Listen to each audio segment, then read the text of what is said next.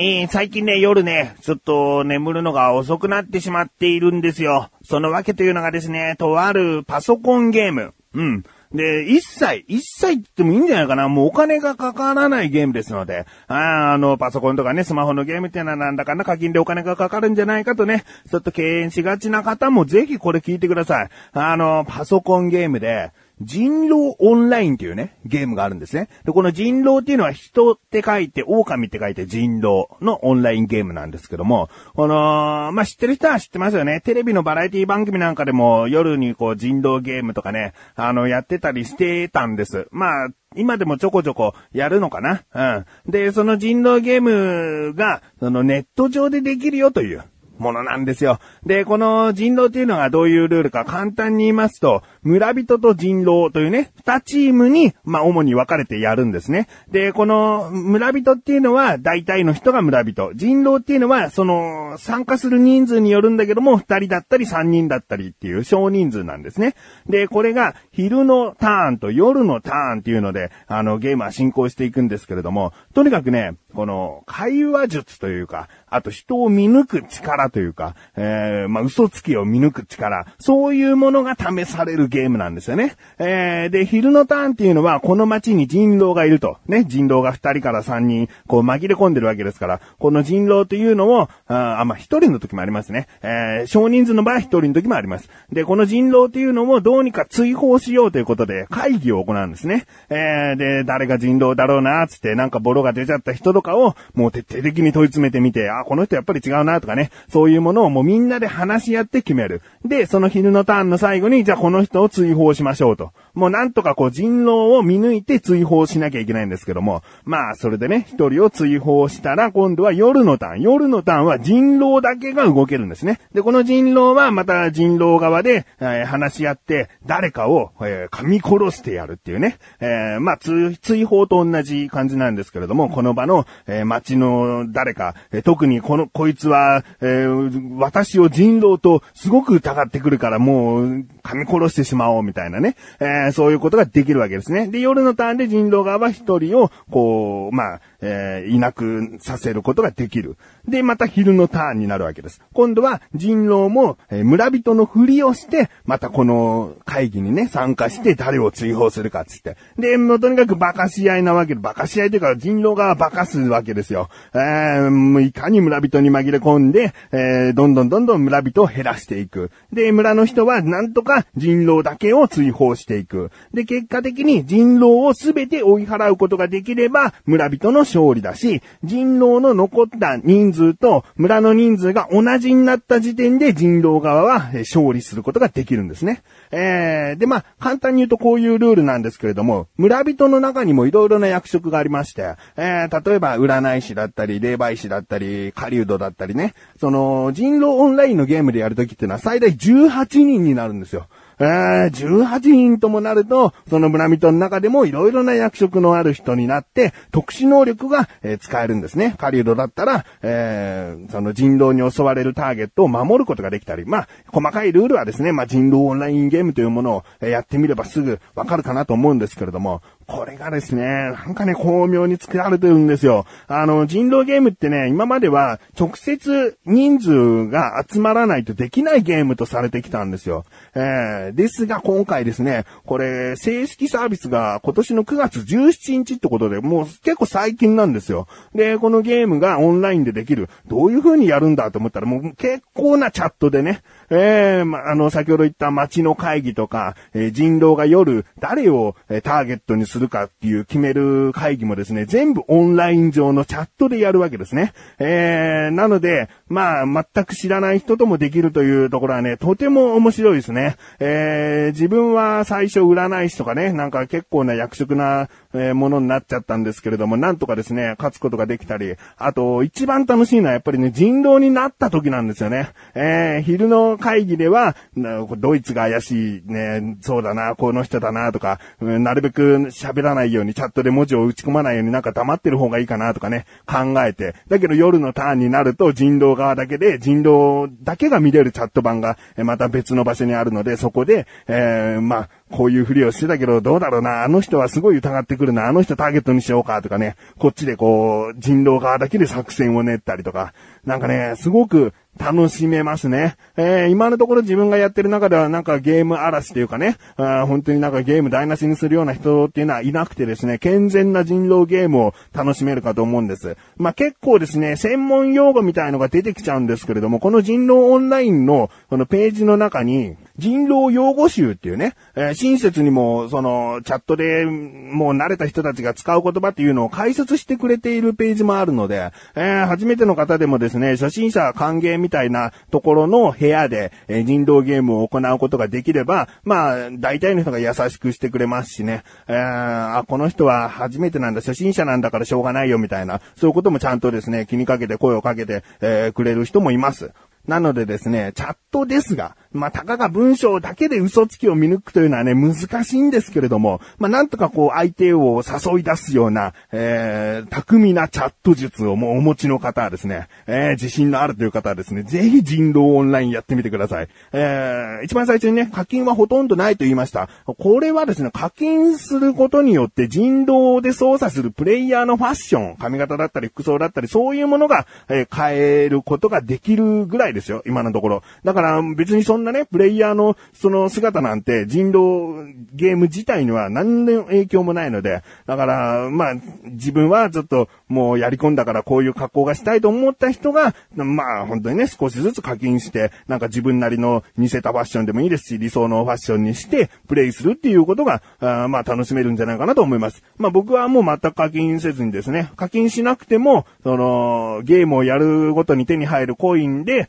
多少のファッションアイテムは手に入るので、まあ、やっていけばいくほど自分なりのファッションにもなりますよ。うん。なのでですね、ぜひ、えー、人狼オンラインゲームやってみてください。ということでですね、えー、最近寝るのが遅くなっている人狼楽しいなと思っている自分がお送りします。菊師匠のなだらか向上心。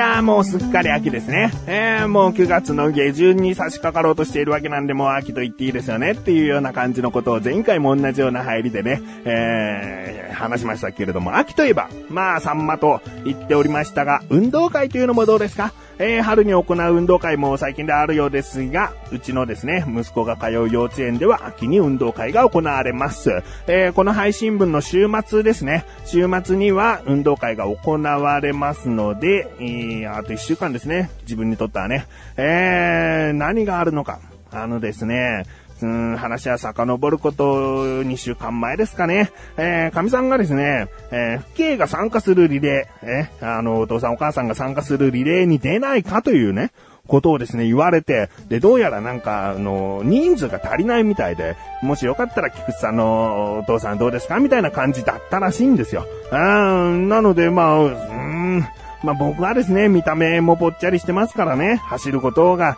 好きでもあるし、そんなに鈍足でもないとは思ってますけども、あのー、なんかね、でも、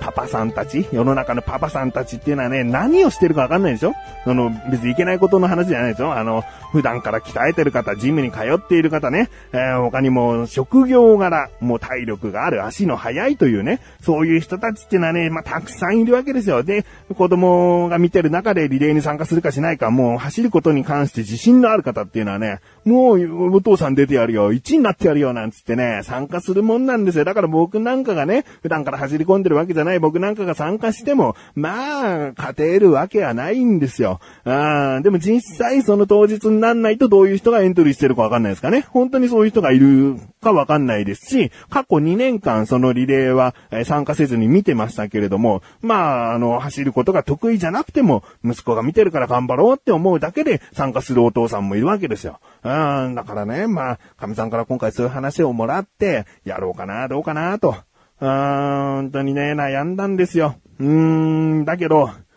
まあ、息子がね、年長さんということで、来年はもうその幼稚園行かないわけです。再来年になるとですね、下の息子が同じ幼稚園におそらく通うので、まあ、最後ということでもないんですよ。だから大恥かいて、今年でラストだからというわけではなくですね、もしなんか、えー、知っている方がですね、いたら、あの幼稚園のリレーに出てたお父さんだ、何か起こしちゃったらね、えー、記憶に残っちゃいますからね。えー、そういうことも考えるとね、まあ最後じゃないしな、どうかなと思ったんだけども、まあ僕はこういうきっかけがあればなんかね、やろうと思う。うん。この、なだらかご調子でもお伝えできるしね。えー、だから、もうやるよと。うん。で、どうせやるなら、どうせやるならアンカーでやりたいって言ってやりましたね。えーで、結果的に年長さんのお父さんが優先で、その、アンカーの方に、後ろの方になるらしいんですよ。で、どうやらあんまり参加者がいないからこそこういう風になっているので、年長さんのお父さん方はいないのかな？だから僕はね、アンカーの確率が高いです。で、アンカーになると、その、普通の人たちは、半トラック、その一周する中で半分しか走らなくていいんだけど、アンカーは一周走るらしいんですよね。えー、で、さらにですよ。勝ったら、優勝したらですね、アンカーのお父さんが代表で、こう、なんか、あの、台に立ってトロフィーかなんかを受け取って、そして、あの、なんか一言ね、えー、言わなきゃいけない。で、最後の最後にウィーニングランつって、さっき走った一周するトラックをですね、ゆっくりこう、トロフィーみたいのを掲げながら、なんか掲げながらですね、えー、走らなきゃいけないんですよ。もう考えただけで恥ずかしいんですけどね。まあ、1位になれるわけが、もうないともわかんないですよね。だリレーなんでね、えー、もうもうその当日知らされるそのチームで、すごい足の速いチームの中に自分がいた場合、もしかしたら1位になるわけですよ。で、僕アンカーの可能性高いですから、えー、そういうことが起こるかもしれないし、すごく遅いチームになってね、もう最後の最後、他のチームは、えー、もうゴールし終わってんのに最後の一周僕がもう全速力で走んなきゃいけない。なんか、ちょっと周りの人たちに拍手なんかされながら、頑張れなんて言われながら、なんかゆっくりゆっくりじゃないな。まあ、全速力で走らなきゃいけなかったりするかもしれないんだよね。え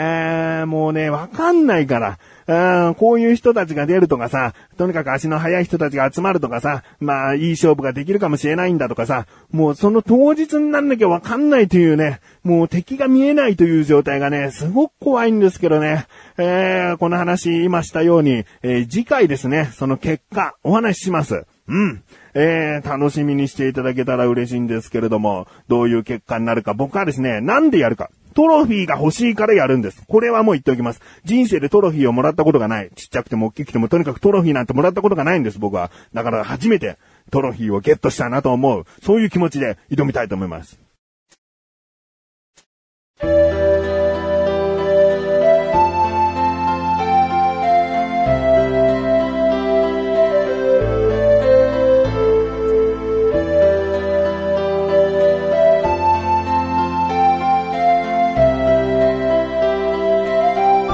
エンディングでーす。えー、リレーね、参加するんですけれども、まあ、その当日まで何もしないかって言ったらそうではなくですね、スニーカーを買いましたよ。ああ、あのー、そんで、小学校の校庭を使わせていただくんですね、幼稚園なんですが、えー、小学校の校庭なんですよ。だから砂なんですよね。すごく滑る印象があります。だから気をつけなきゃいけないなとも思いますし、あと幼稚園の運動会のそのトラックってね、ややちっちゃいんですよ。やっぱり子供たちが動き回るぐらいの範囲でしか作らないので、そんな小学校、中学校ぐらいのなんか大きいトラックではないんですよ。だから距離的にも100メートルあるかないかぐらいを走るんですけれども、そうなるとですね、もうほぼカーブを走るんですよ。うん、楕円の形はしてるんですよ。まあ楕円というか横長の丸の形はしてるんですけれども、ほとんどがこうカーブになるので、いかにコーナリングをね、うまく走るかにね、あの、勝負かかってるわけですよ。だから直線距離で足は遅いかもしれないけれども、僕はですね、この試合っていうか、当日までに、試合ではない、当日までに、あそのコーナリングの練習だけは近くの公園でしておこうかなと思っております。うん。まあ、頑張りますので、次回もね、ぜひ聞いてくださいね。